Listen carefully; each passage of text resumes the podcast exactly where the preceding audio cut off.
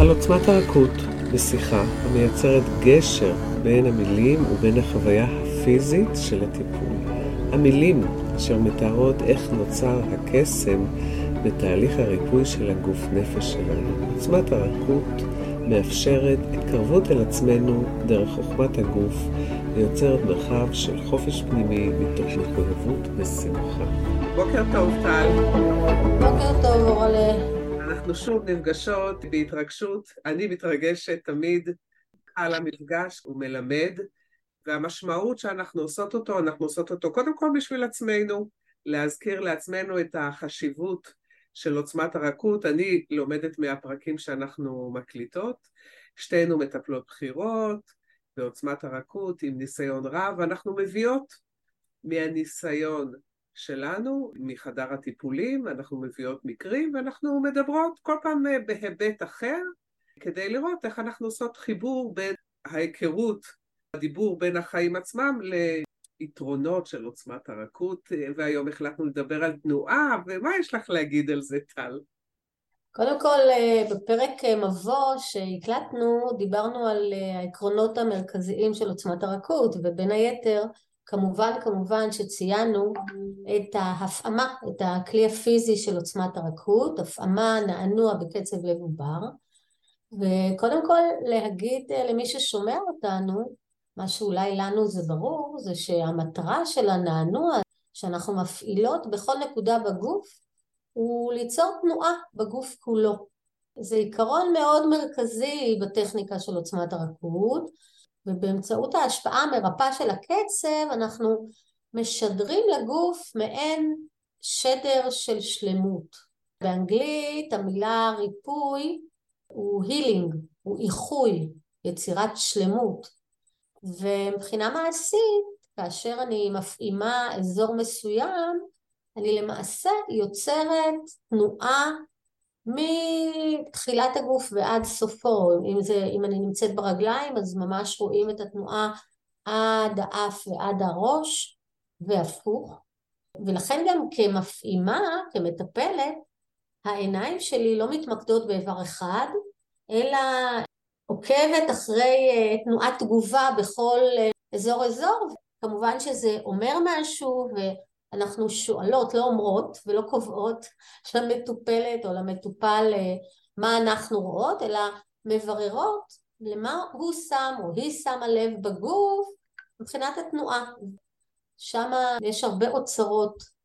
כי ברגע שיש מודעות דרך התנועה, אולי לאיזושהי חסימה, אולי לתנועה כזו או אחרת, אז יש גם איזושהי קורלציה עם הדפוסי התנהגות שלנו, איך אנחנו מתנהגים, איך אנחנו נעים בעולם, מבחינת התגובות, מבחינת האמונות, מהרבה בחינות, פתיח. יפה, אמר דברים מרתקים, חשובים, והיו שם כמה מילים, שהן מאוד מאוד משמעותיות, אבל הן היו ככה על הדרך, ויכול להיות שיש כאלה שלא כל כך מבינים אותם, אז הייתה המילה הפעמה, ושאנחנו מפעימות, אז אולי כדאי להגיד מאיזה בסיס, את רוצה להגיד מה הבסיס של המילה הזאת?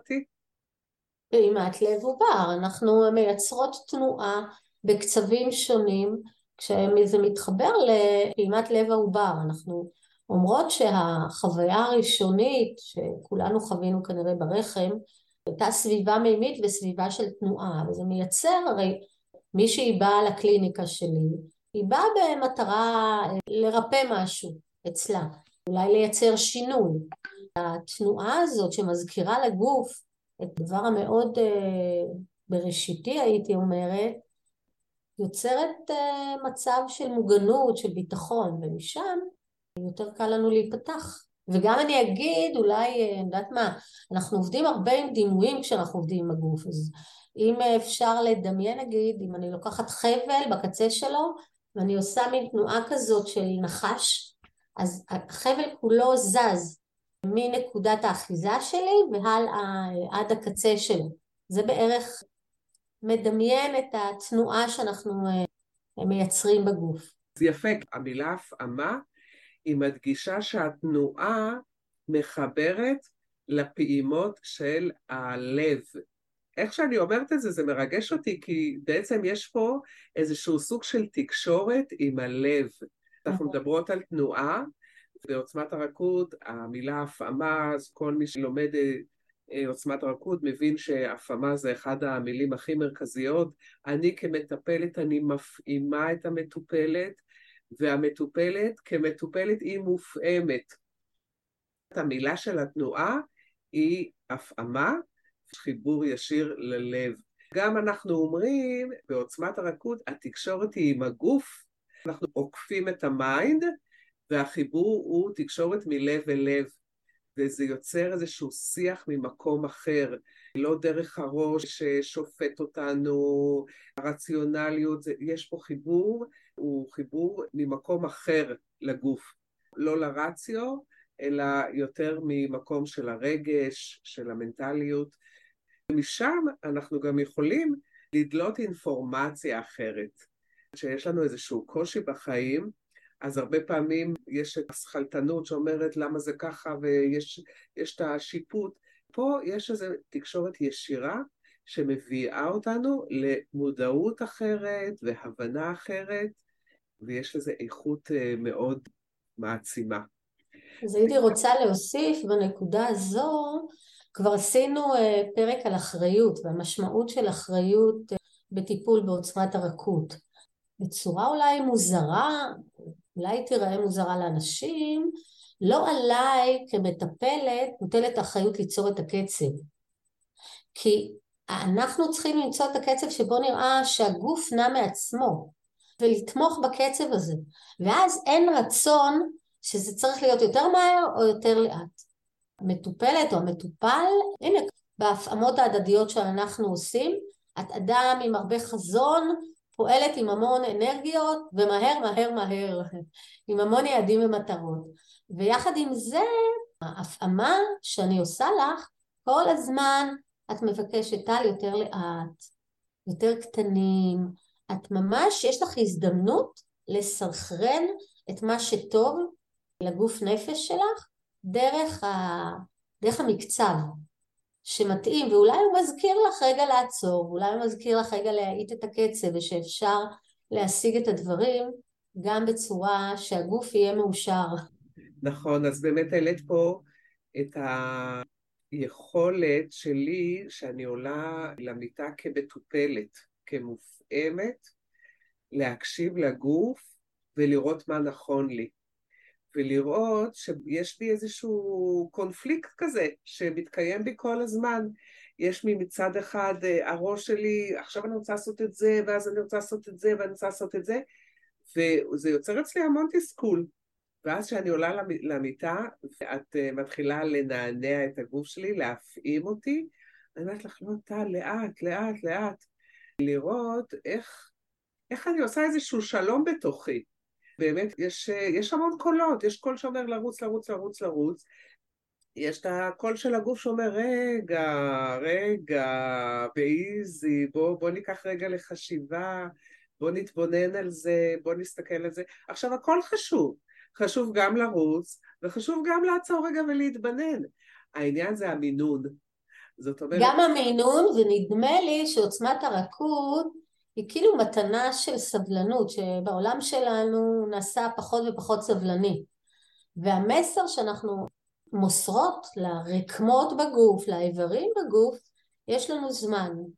את לא צריכה אפילו לשחרר את החסימות שלך מהר כל כך. רגע, כי את יודעת, אין שום דבר יותר מפתה מלשחרר את הרשות שאנחנו נותנים, להישאר מתוחים או מקובצים.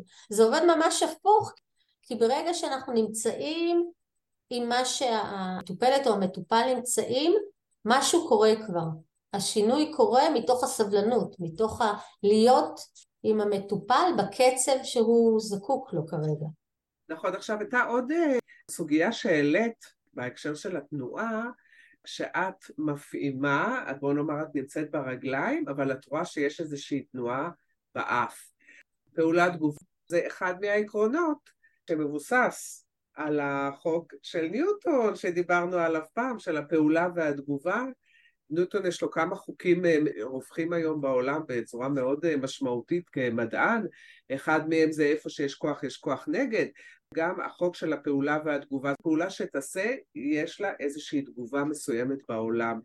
בעוצמת הרכות, ההבנה הזאת היא, אנחנו באים עם הרכות, אנחנו אומרים בוא נעשה את הפעולה, לראות איזה תגובה זה נותן, וגם נותנים למטופלת ששוכבת על המיטה, תגיד בואי תשימי לב שאני מנענת את הרגליים, למה את שמה לב בגוף, איזה תנועה זה יוצר, איפה את רואה שאין תנועה, שם זה מה שדיברת על החסימה, זאת לפעמים אני מנענת ואני רואה שאין תנועה בכל מקום. וזה מאפשר למופעמת לקחת אחריות ולהגיד רגע, יש פה מקום שאני רואה שאין תנועה, אז אני אגיד בוא נקשיב לזה, בוא נקשיב. מה הסיבה שאין תנועה, איך זה מרגיש, שזה השפה של הדיבור עם הגוף, זאת אומרת, הנענוע והיכולת של המופעמת להקשיב באופן נינוח, לא דרך הרבה רעשים. בזמן שאנחנו שוכבות על המיטה, אז אנחנו מתמקדות בהקשבה פנימית. זה גם עניין, בוא נוסיף את המילה נוכחות. הרבה פעמים אני רואה גם בטיפולים, גם בסדנאות שאנחנו עושות, פתאום את רואה נשימה שנכנסת לגוף, שמרשים למטופל או למטופלת להפסיק לעשות הרבה כל כך כמו שהוא רגיל, ופשוט לחוות ולהיות. אפרופו שדיברנו על פעימת לב ובר, הם כאילו חוזרים ומוצאים את היכולת שהם איבדו מאז שהם היו פעוטות, היכולת להיות נוכחים, לחוות את החיים ככה, מתוך התבוננות.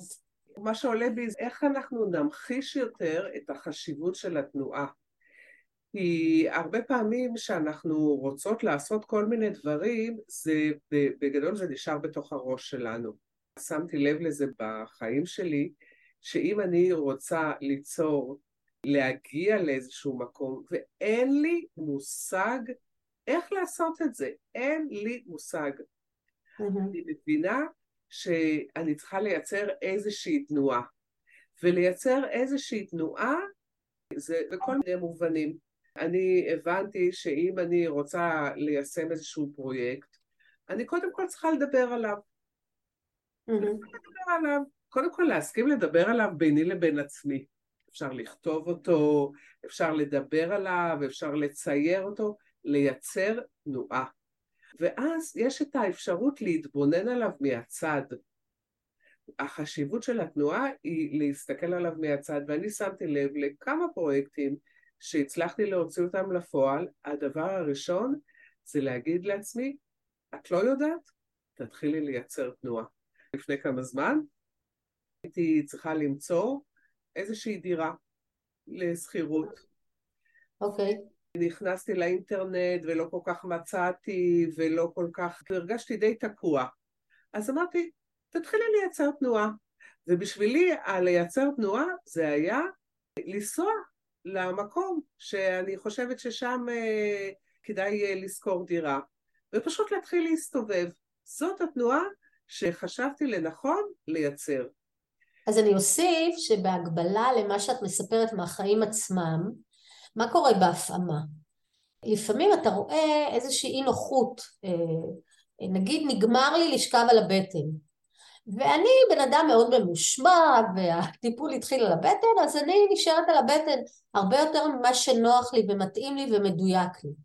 אנחנו הרבה פעמים מזכירים למופעמת שהיא רשאית לשנות תנוחה, והשינוי הפיזי, מחלחל להבנות ולתובנות לשינויים, כמו שאת מספרת בחיים עצמם, בפרקטיקה. רק אסיים שגבי הדירה הזאת התחלתי לייצר תנועה, ופתאום הגיע פתרון ממקום אחר.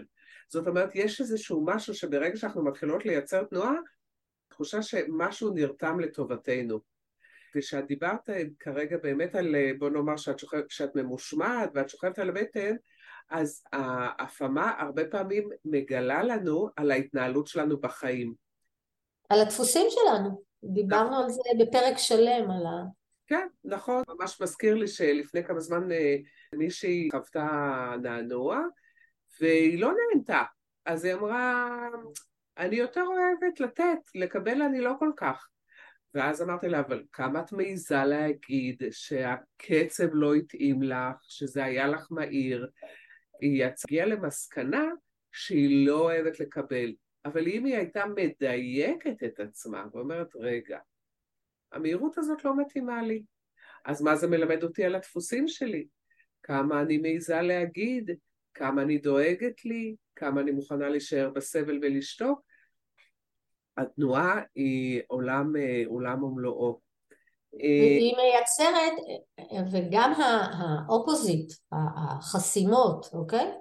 הרבה פעמים, למה זה נקרא עוצמת הרכות? הרבה פעמים אנחנו לא נכנסים לאזור הכואב, או למשהו שמטריד, נהפוך הוא.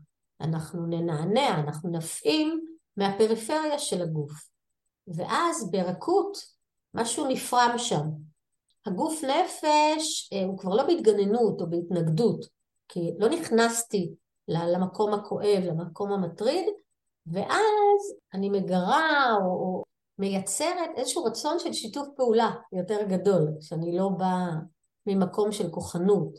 כי הזרמת הקצב ממקום מרוחק מסייע לחקור כיצד הגוף מתפקד ומגיב, וככה להתבונן, התבוננות, לעשות זום אאוט רגע. טל, אנחנו מתחילות להתכנס. מה הדגשים שככה היית מסכמת את השיחונת העוצמתית הזאת שלנו? קודם כל שתנועה זה חיים. בכל מקום שיש תנועה יש חיים. יפה. ולראות את שאנחנו רוצים כל הזמן לשמר משהו, החיים הם בתנועה כל הזמן. די כל הזמן להסתכל על זה שאנחנו רוצים לשמור ולשמר ולהישאר באותו מקום. ומשם הנוקשות. זה אולי אחד הדגשים הכי משמעותיים, זה לראות ולהסכים. שום דבר לא נשאר ואי אפשר לשמור על כלום, כי הכל בתנועה כל הזמן. והתנועה גם מלווה בקול בעוצמת הרכות. נורא בא לי שנסיים את הפרק הזה, בקול הזה,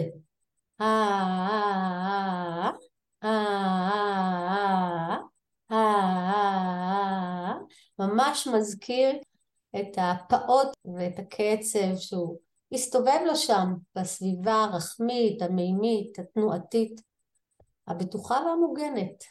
תודה טל, תודה על היכולות הווקליות שלך. זייפתי קצת, מה קורה? טוב, אורלה. ניפגש בפרק הבא. להתראות.